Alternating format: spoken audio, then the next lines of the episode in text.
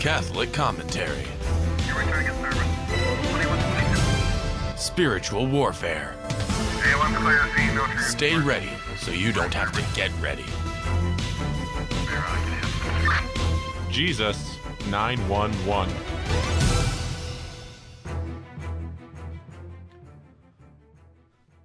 Welcome, family. Soul Patrol Jesus 911 Monday morning. My name is Jesse Romero, one man car. Hey, today is the Solemnity of St. Joseph. I want to just do a couple of prayers before we get into uh, our Monday's, uh, you know, Monday's topics, which are basically uh, the amazing things about the Catholic Church that nobody ever knew. We'll continue on that today. I'm going to do that the entire year. Every single Monday, I'm going to talk about amazing things that the Catholic Church has done that no other church has done, no other religion. But today's the solemnity of St. Joseph, spouse of the Blessed Virgin Mary. Joseph is the foster father of our Lord. He was the legal father of Jesus, and through his geneal- genealogical line, Jesus is said to be of the house of David.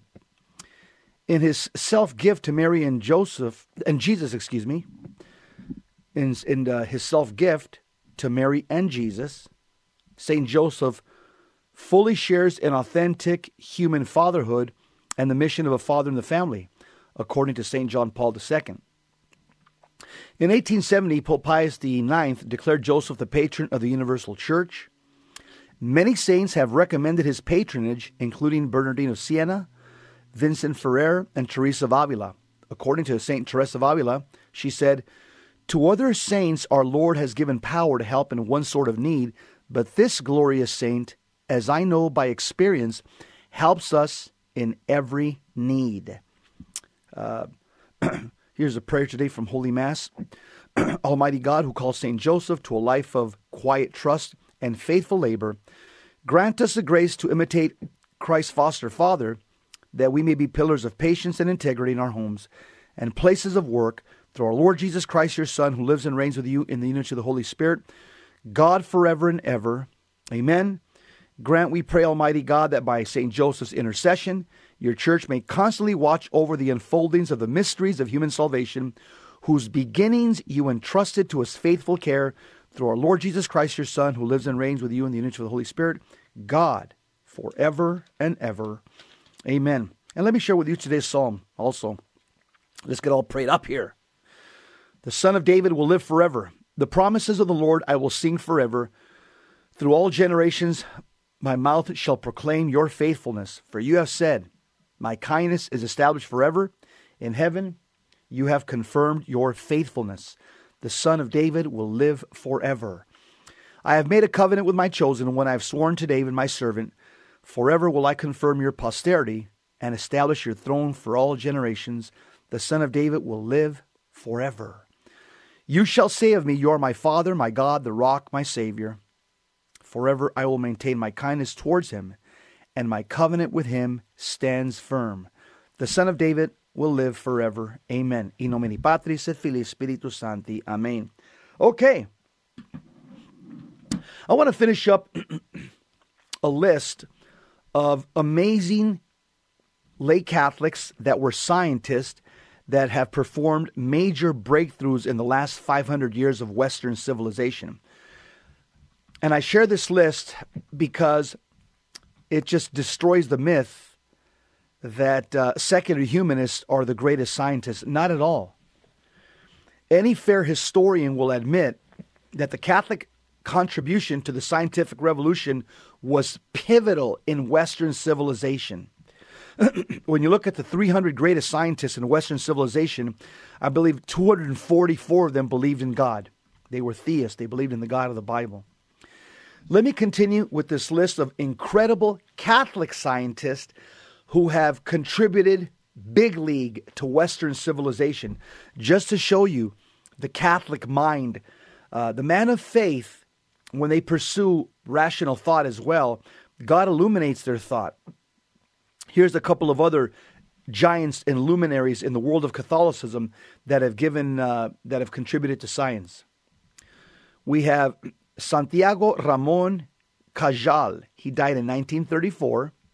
He was awarded the Nobel Nobel Prize for his contributions to neuroscience. We have Giancarlo Rastelli, who div, who div, he's uh he died in 1970. Excuse me. He was a pioneering cardiac surgeon at the Mayo Clinic, who developed the Rastelli procedure. He's now a servant of God in the Catholic Church.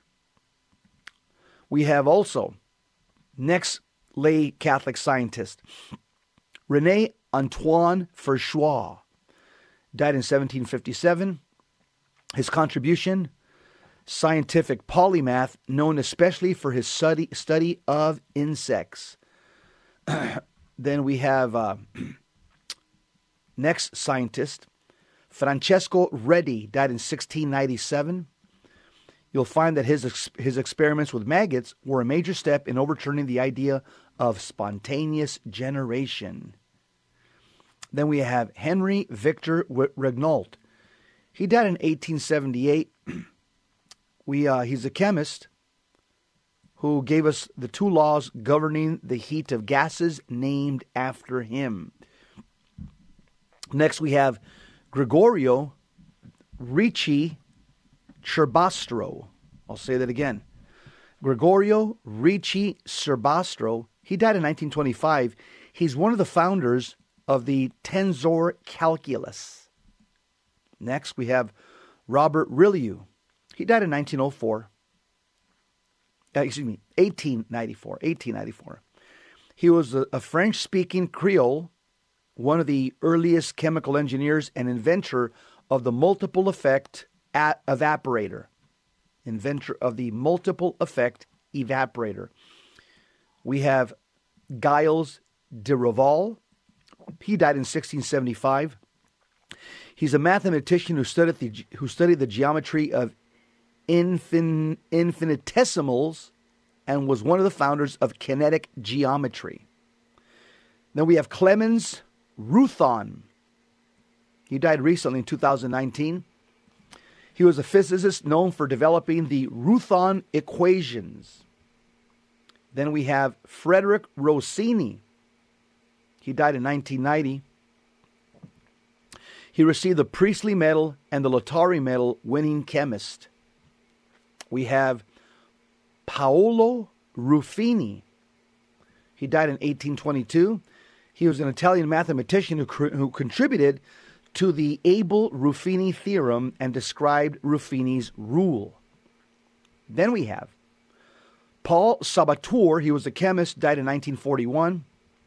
He was awarded the Nobel Nobel Prize in chemistry for his work in proving the hydrogenation of organic species in the presence of metals.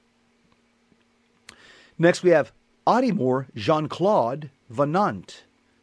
He died in 1886.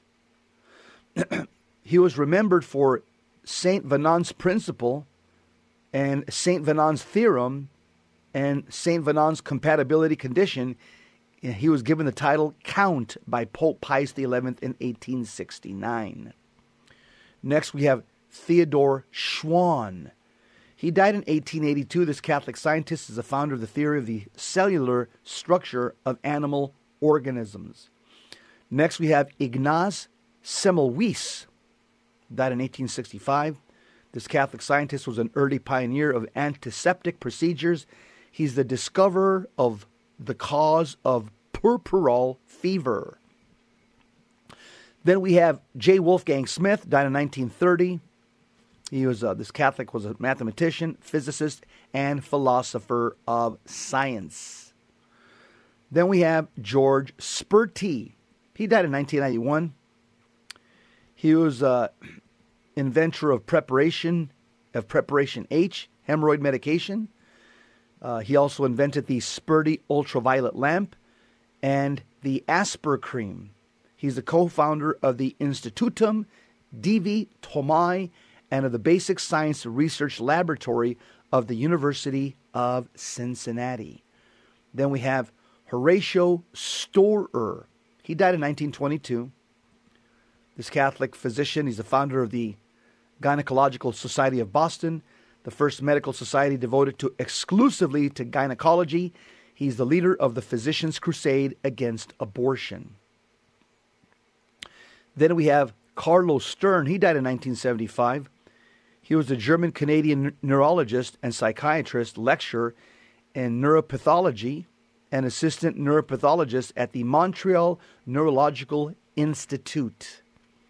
Then we have Miriam Michael Stimson. She died in 2002. She was an American Adrian Dominican sister. She was a chemist and the second woman to lecture at Sorbonne University. She played a role in the history of understanding the DNA. Then we have Jadwiga Zweptyka.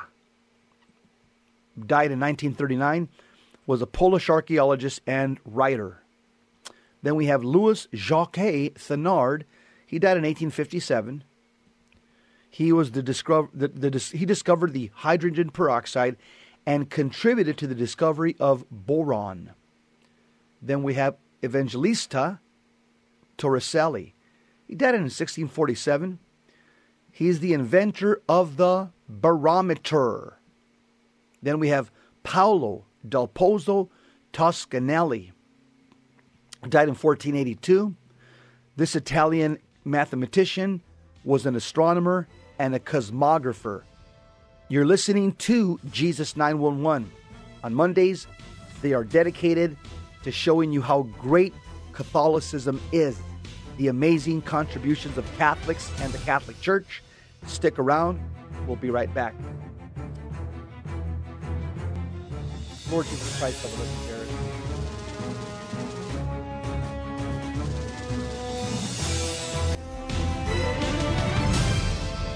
Now, back to Jesus 911.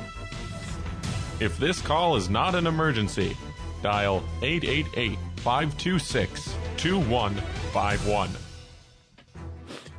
Soul Patrol, Jesus 911. Hey, let me give you a little reflection from a bishop on, on St. Joseph. Today's a, sol- a solemnity to St. Joseph. And this is a very powerful reflection. I'd like to share it with you. It's from Bishop Jacques Benin Bossuet. He died in 1704. He was a French bishop and theologian and renowned orator. Here's what he says about St. Joseph.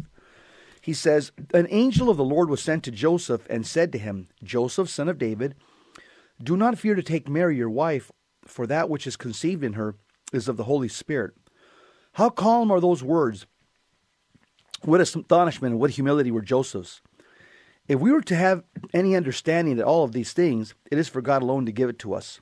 She will bear a son, and you will call his name Jesus. Why you? You're not the father. He has no father but God. But God has transferred his rights to you. You will stand as the father to Jesus Christ formed by the Holy Spirit in the womb of the one who belongs to you. He also belongs to you. With the authority and rights of a father, then have also a father's heart towards Jesus, God, who fashions the hearts of all. Today, place the father's heart in you. How blessed are you, for at the same time he gives Jesus the heart of a son toward you. You are the true spouse of his holy mother. You share with her his, his, this beloved son and the graces that flow from this love. Go then and at the proper time name the child, giving him the name Jesus, both for you and for us, so that he will be our Savior as well as yours. After the dream and the angel's words, Joseph was a changed man. He became a father and a husband in his heart. The effect of his marriage was a tender care that he had for Mary and the divine child. He began this blessed ministry by traveling to Bethlehem, and we know all that followed from it. Close quote. Bishop Jacques Bossuet died in the 18, 1704, excuse me, 1704, uh, giving a reflection today on St. Joseph. That was very, very powerful and beautiful. Let's continue talking about the greatness of Catholicism. I'm sharing with you 214 of the greatest uh, scientists in Western civilization. Guess what? They all were Catholic. Of the 300 greatest scientists, let me repeat that. Of the 300 top scientists in Western civilization, that's a long time. That's about a thousand years. Uh, well over 200 of them were Catholic. And what's the point that I'm making here? The point that I'm making is that Catholics have made huge contributions to science. So those people that think that faith and science are are are incompatible, uh, they're they're uh, they don't know what they're talking about because the list that I've been giving you the last three weeks, the, this list of incredible scientists and Catholics, it proves otherwise. It proves that faith and science are completely compatible. Why are they compatible? Because whatever is true comes from God. God is truth. So whatever is true about science comes from God. Whatever is true about religion and history comes from God. All truth comes from God. so religious truth and scientific truth are completely harmonious and, and compatible. I'm almost done with the list here. Richard Towneley died in 1707. This Catholic was a mathematician and astronomer whose work contributed to the formulation of Boyle's law. We have Louis Rene Tulasne. he died in 1885. This Catholic was a biologist with, with several genera and species of fungi named after him. We also have Martin de Valera. He died in 1984. He was an Irish botanist. He's an expert in phycology. Next, we have Louis Nicholas Vauquelin. He died in 1829. he discovered the chemical element um, ber- beryllium. Beryllium. Then we have Urban Leverrier. Urban Leverrier. He died in 1877. He was a Catholic ma- mathematician who predicted the discovery of the planet Neptune.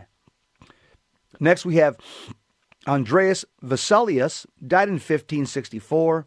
He's the father of modern human anatomy.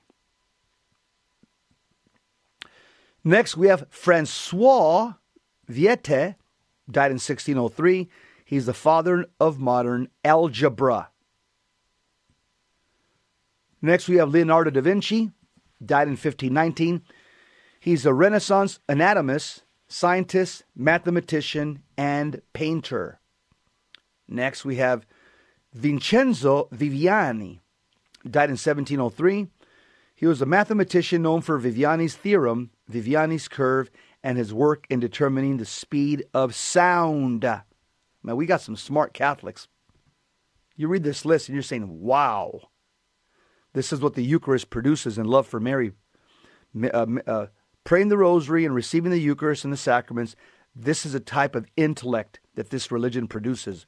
Next, we have Alessandro Volta. He died in 1827. This Catholic physicist was known for the invention of the battery. Wow, how practical is that? How many of us use a battery for everything? Next, we have Wilhelm Heinrich Waagen. He died in the 19, 1900, 1900.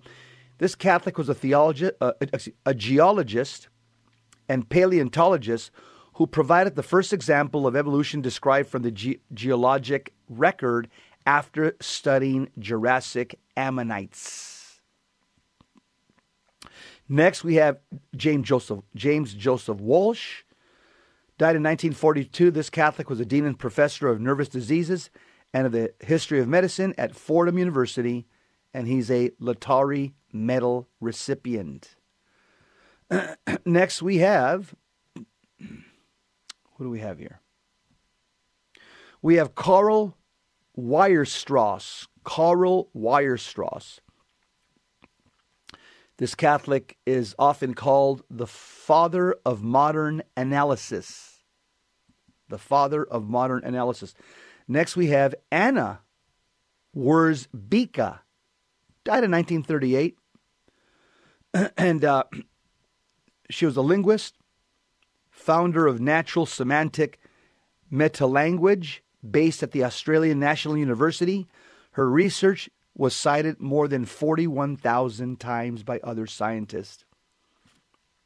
Next, we have E.T. Whittaker. Died in 1956. He was an English mathematician who made contributions to applied mathematics and mathematical physics. Next, we have Johann Joachim Winckelmann, died in 1768. He's one of the founders of scientific archaeology. Next, we have Bertram Windle, died in 1929. This Catholic was an anthropologist, physician, and former president of the University of College Cork.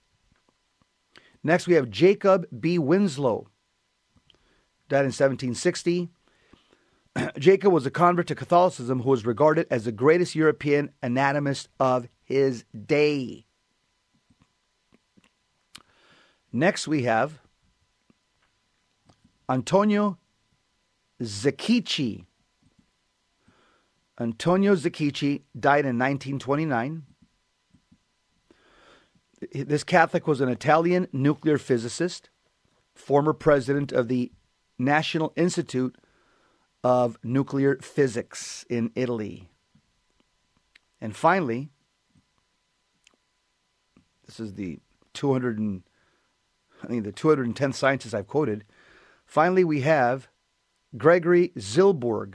He died in 1959.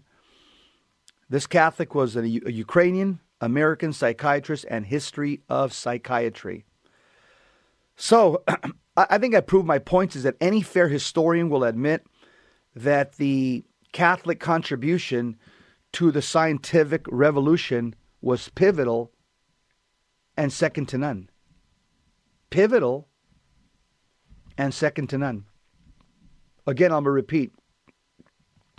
Contrary to popular belief, there was this great scientific advancement during the Middle Ages because of the Catholic Church.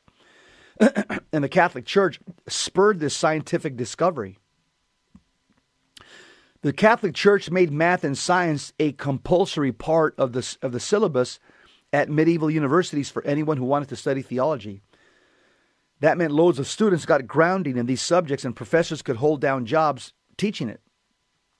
So the myth that the church held back science dates from the Enlightenment when Voltaire and other French philosophers invented it to attack Catholics of their own day as impediments to political progress. Yeah, these were simply anti Catholic, secular humanist bigots. But as I mentioned to you, I've just shared with you the last three weeks some of the important and lasting scientific advancements to have come out of the Middle Ages.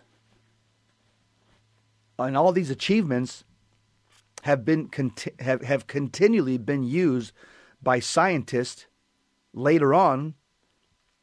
And so these medieval inventors that again gave us things like the eyeglasses, the mechanical clock, the horse harness, the printed book, and reliable handguns these uh, these scientists have turned the world upside down. Literally, these scientists have turned the world upside down. Let me give you another scientist very early on. Virgil was a monk who left Ireland back in 723 AD for the love of Christ, and he went to Europe to evangelize. Well, Virgil became the abbot at St. Peter's Monastery in Salzburg, Austria, and later became the bishop of that, of that diocese in 765 AD. He was the master of the classics and he embraced the mathematical proposals that the earth is round. He promoted the idea that there were people living on the other side of the world. Today, today scientists look to Bishop Virgil as an early medieval witness to what eventually became established science that the earth is round. So that was taught to us by Bishop Virgil in 723 AD. Dr. Ronald Stark, he's a professor of sociology. He uh, he's the author of the book For the Greater Glory of God. It's published by Princeton University Press. He also de- debunks all these college liberals with the many facts, such as that it was the Catholic Church which gave the world science. And the Catholic Church never, never taught that the earth was flat. The fathers have always taught that the earth was a sphere even 1,000 years before Galileo. You're listening to Jesus 911 family. On Mondays, you know what I do on Mondays?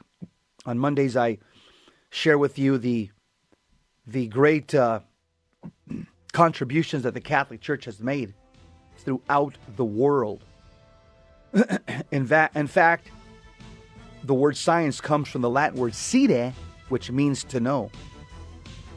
This is reasoning from fundamental principles about the causes, effects, and relationships amongst things. We'll be right back. Stick around. Don't go anywhere. I'm going to continue talking about the greatness of Catholicism.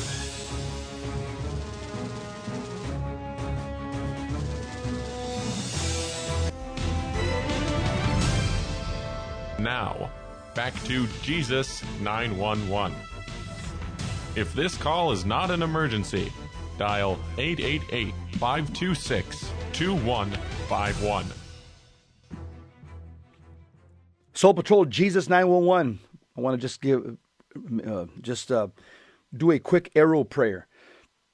Nomini Patris, Filii, Spiritus Sancti, Amen. Lord Jesus Christ, by the love you bear us, cause the light of your holy face to shine upon us always.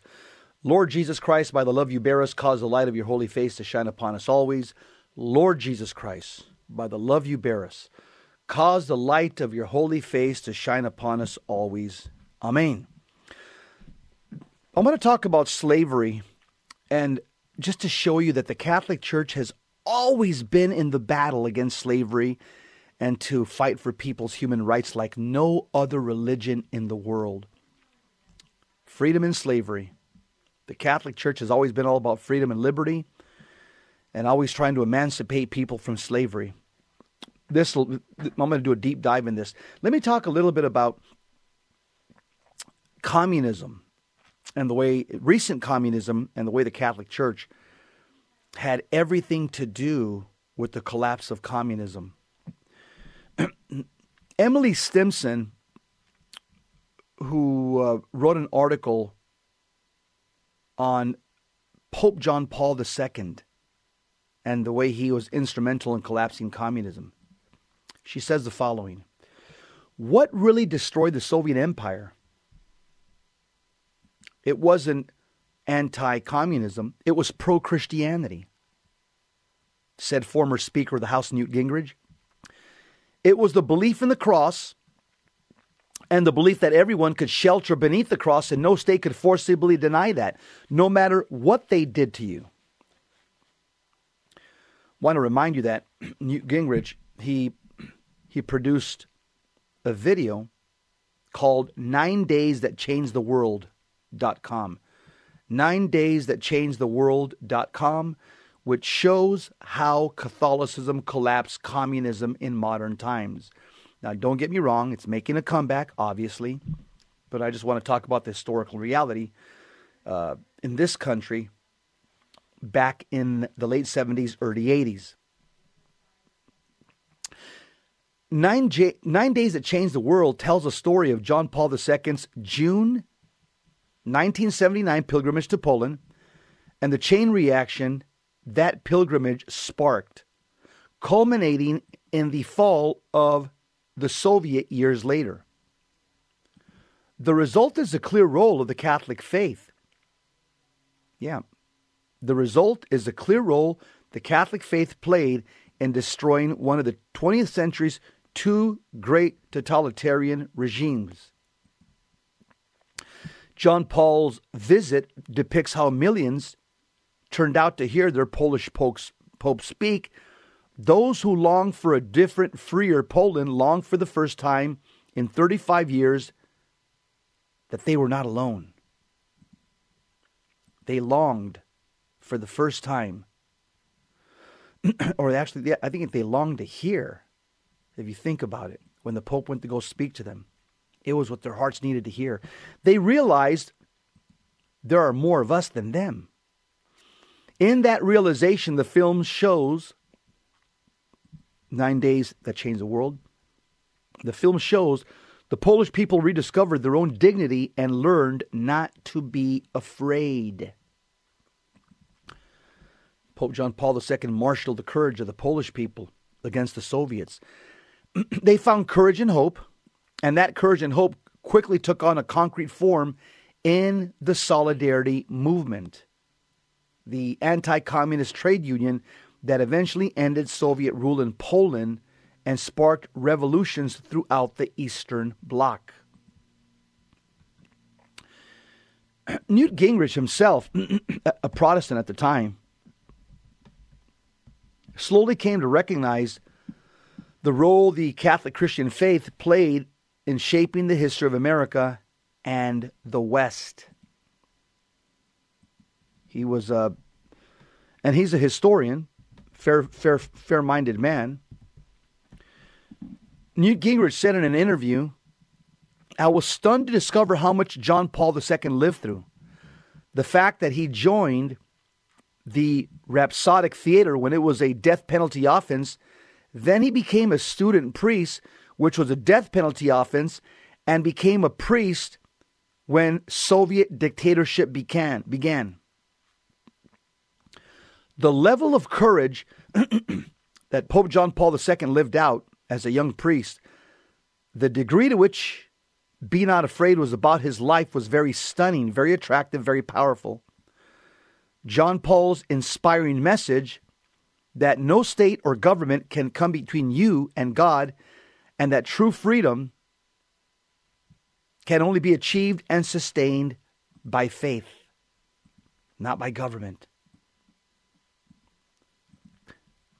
Let me share with you a couple of other areas where the Catholic Church has intervened and has given people liberty and freedom. freedom from slavery is now an internationally recognized human right because of the Catholic Church. Article 4 of the of the uh, Universal Declaration of Human Rights, signed December 10th, 1948, states No one shall be held in slavery or servitude. Slavery and the slave trade shall be prohibited in all their forms. Close quote. Well, guess what? Guess what? Islamic countries they reject this document this UN document because it goes against Sharia law. it goes against Sharia law. And they they believe the Muslims and they believe that this document they believe that this document is is a Christian document. That's why they reject it.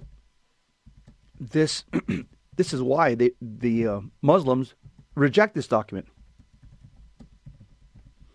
Because they're saying that the language was borrowed from the New Testament.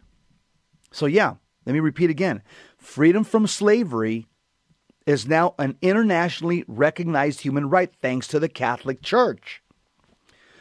Article 4 of the Universal Declaration of Human Rights, which was signed December 10, 1948, states the following No one shall be held in slavery or servitude. Slavery and the slave trade shall be prohibited in all their forms. Again, guess what? Islamic countries reject this document because, because it goes against Sharia law, Quranic law. And they believe that this document is a Christian document. This is why, yeah, this is why Muslim leaders reject it. Yeah. Yeah, this is why Islamic leaders reject this document. Because they believe it's, it was just basically cut and paste from the New Testament. Dr. Ed Mazza, an expert in, in medieval history, he states uh, that it was Tertullian. He's a second century church historian.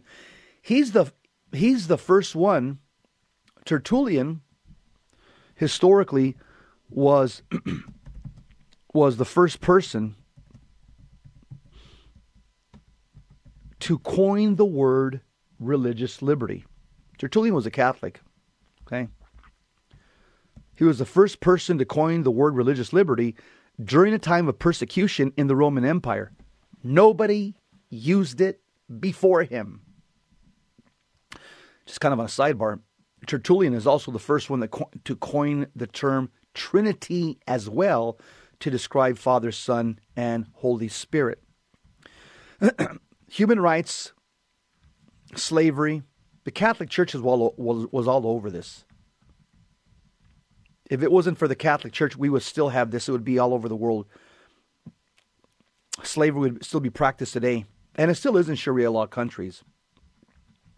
Let me give you some more data on the way the Catholic Church has always been about freedom and liberty.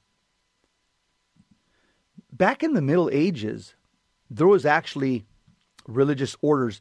Back in 1253 in Barcelona, Spain, there were two men, Teobaldo and Fernando, who embarked on a mission deep into enemy, into enemy territory, excuse me. And their mission was the rescue of 129 hostages. Their destination? Tunis, the capital of a burgeoning new Muslim kingdom across the Mediterranean Sea. Teobaldo and Fernando were not knights or crusaders, they were Mercedarians, one of the brand new religious orders committed to carrying out the sixth corporal work of mercy, which is ransoming the captive, also known as visiting those in prison. So by the late 1100s and early 1200s, the Christian reco- reconquest of Spain was nearing its end, where the Catholics, you know, reconquered Spain for Christ from Muslim invaders. On the defensive, their kingdoms shrinking, Christendom's Muslim enemies restored or resorted to piracy and kidnapping of Christians. It became such an enormous problem. Yeah, this became such an enormous problem that two religious orders were established for the purpose of raising money to ransom the captives. They were called, they are, they, they are the Mercedarians and the Trinitarians. Can you imagine? Just an entire order. All you do is try to rescue slaves from Islamic prisons. The Mercedarians and the Trinitarians. God bless these people. They personally went on ransoming missions, sometimes called redemptions. We'll be right back. Talk about these brave Catholics that gave their life to free slaves from Muslims.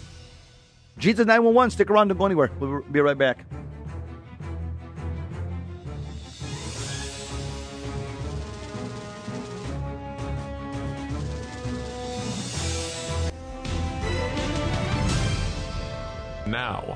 Back to Jesus 911. If this call is not an emergency, dial 888 526 2151. Soul Patrol, Jesus 911, one man car. My name is Jesse Romero.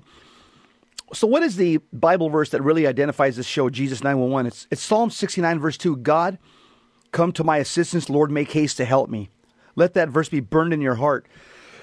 God, come to my assistance. Lord, make haste to help me. Psalm 69, verse 2, that defines this program Monday through Friday, really. Okay, I'm talking about instances in the Catholic Church. The Catholic Church just has an entire history of, of rescuing people from slavery and giving them liberty and freedom. And I'm talking about, by again, by the late 1100s and early 1200s, the the Catholic Christian conquest, or reconquest, should I say, of Spain from Islamic invasion was nearing its end. So we put the Muslims were on the defensive because their kingdom was shrinking, and uh, and so they started resorting to piracy and kidnapping of Christians. This is when two orders were established Two Catholic religious orders were established for the purpose of raising money to ransom these captives, these the the to ransom the Catholic captives, should I say? They are they are the Mercedarians and the Trinitarians. Yep, they are called the Mercedarians and the Trinitarians. They personally went on ransoming missions, sometimes called redemptions. The Mercedarians even took a fourth vow to substitute themselves for the person held in captivity if necessary. What is certain is that ransoming was no simple exchange of money. It often involved dangerous rescue missions far into enemy territory in which a Trinitarian or in, in, in which a uh, or a Mercedarian friar often risked becoming a captive himself to Muslims. Can you believe that type of courage? These two founders, Teobaldo and Fernando, were hardly the holy ones who risked their lives on such missions. 68 Mercedarians, Mercedarian friars, 68 Mercedarian friars alone perished or were killed on these missions between 1218 AD, when the order was founded in 1490 AD, two years before the Spanish reconquest of Spain ended. The Spanish reconquest of. So many of these Mercedarian friars were arrested, tortured, stoned, beheaded, and their bodies were tossed into a fire. Talk about heroic virtue. Both ransoming religious orders produced great saints. The Mercedarians had this one notable friar, St. Raymond Nonatus, whose incessant preaching after being imprisoned by Muslims on one of his missions earned him the unusual punishment of having his lips shut with an iron padlock. A condition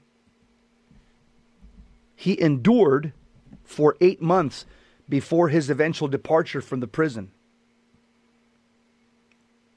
This, that type of courage makes makes my makes me shudder.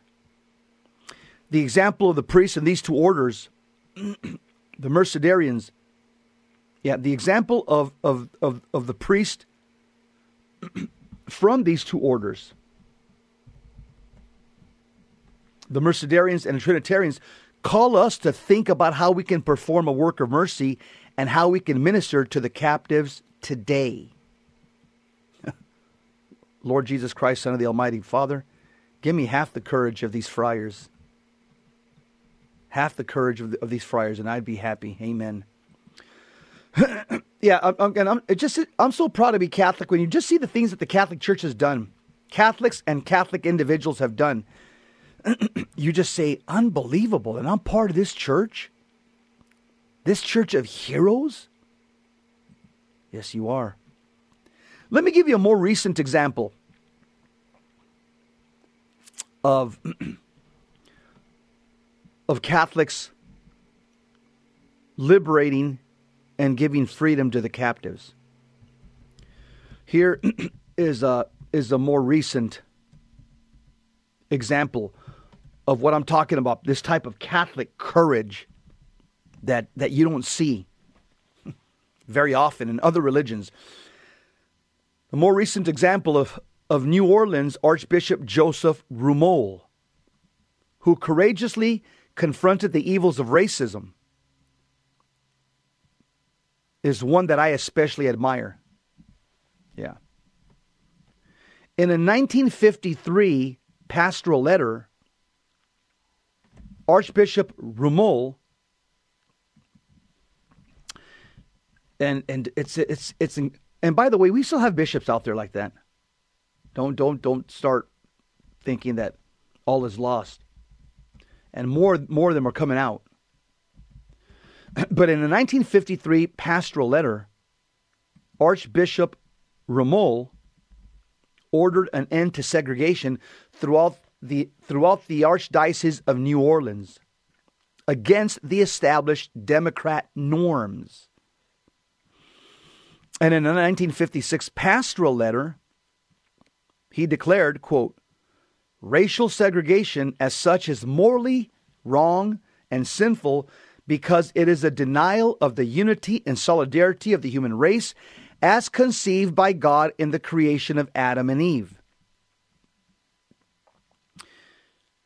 Close quote. Many white Catholics were furious at this disruption of the long entrenched Democrat segregationist status quo. They staged protests and boycotts.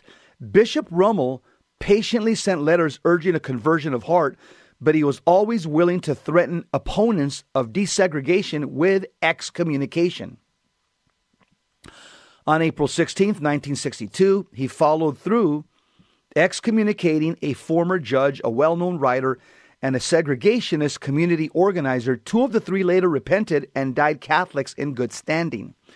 Bishop Rummel recognized that prominent, high profile public advocacy for racism was scandalous. It violated core Catholic teachings and basic principles of justice and also led others to sin. yeah, especially the sin of scandal, giving, giving a bad example. The point that I'm making is that I'm just I'm just giving you little spot checks here and here and there from things that have happened throughout history, little spot checks. But the point that I'm making is that it's been the Catholic Church consistently for the last 2,000 years that consistently fights for religious liberty, fights against slavery, and fights for freedom. If it's if it's not happening in uh, you know by John, by Saint John Paul II against communism, you also have that alliance of uh, John Paul II, Ronald Reagan, and Margaret Thatcher collectively brought down the, this communist giant, these three anti-communist giants that I just mentioned.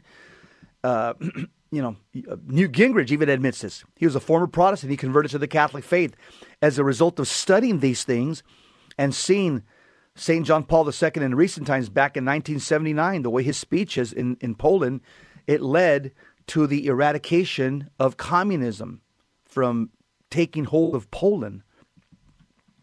Then we look, we could even look, for example, at, uh, at some of, some of the older history. Uh, at some of the older history, for example, Christopher Columbus discovered America in 1492. What did he call America? he called America the New Jerusalem. It, it, it would be known as a country where its currency would say, In God we trust, liberty, and e pluribus unum, from many one. Yeah, from many one. This last phrase, this last phrase was barred by our Lord Jesus Christ. Truth be told. From John 17 21, where our Lord says that they may be one, that they may be one in us. John 17 21. you also have Carol Delaney, a former professor at Stanford and Brown University, in her book, Columbus and the Quest for Jerusalem, said that Columbus fervently believed it was a duty of every Christian to try to save the souls of non Christians. And it was his passion that led him on a great adventure, an encounter such as the world has never seen before. And even before Columbus landed in a new world, the popes had already explicitly condemned the institution of slavery. Pope Eugene IV was the first pope to address the issue of slavery on January 13, 1435. The pope sent, sent the bull to Bishop Ferdinand, and the pope condemned the enslavement of peoples of the newly colonized Canary Islands and ordered Catholics ordered Catholics that if anyone made their made, made anyone their slave, they must release and give them their freedom immediately. The pope ordered Catholics that they must desist from owning slaves. Pope Paul III in 1537 issued a royal proclamation known as the New Law, the New Laws of the Indies, which forbade slavery of Indians. Pope Innocent XI died in 1689, proclaimed that it was not permitted to buy and sell black slaves. Catholics were not to engage in this activity, period. Christ has, has set us free to do what is good. Catholicism was way ahead of the curve when it came to see slavery as an evil institution. Heck, in August of 1862, which was five months before the, the Abraham Lincoln issued the Emancipation Proclamation, Archbishop John Purcell of Cincinnati publicly recommended the emancipation of all slaves. That's a wrap. My name's Jesse Romero, talking to you about the greatness of the Catholicism. Today, I really did a kind of a deep dive on slavery, and I'm going to continue doing that because the Catholic Church was the one that basically gave the world religion, uh, uh, uh, religious liberty and freedom, and liberty. That comes from the Catholic Church, constantly fighting slavery. So I'll pick it up again next week, talking about the greatness of Catholicism, the way the Catholic Church eradicated slavery, little by little, piecemeal, by the gospel of Jesus Christ. Hey, stick around. You don't want to miss up what's up next. Gary Michuta, the big guy, coming to you from the Midwest Command Center. Up next, you'll hear, you'll hear more high level apologetics. As for me and my house, we will serve the Lord. Joshua 24 15. That's a wrap. I'm out. EOW, end of watch. God bless you. Keep the faith. St. Joseph, terror of demons, pray for us. See you next time.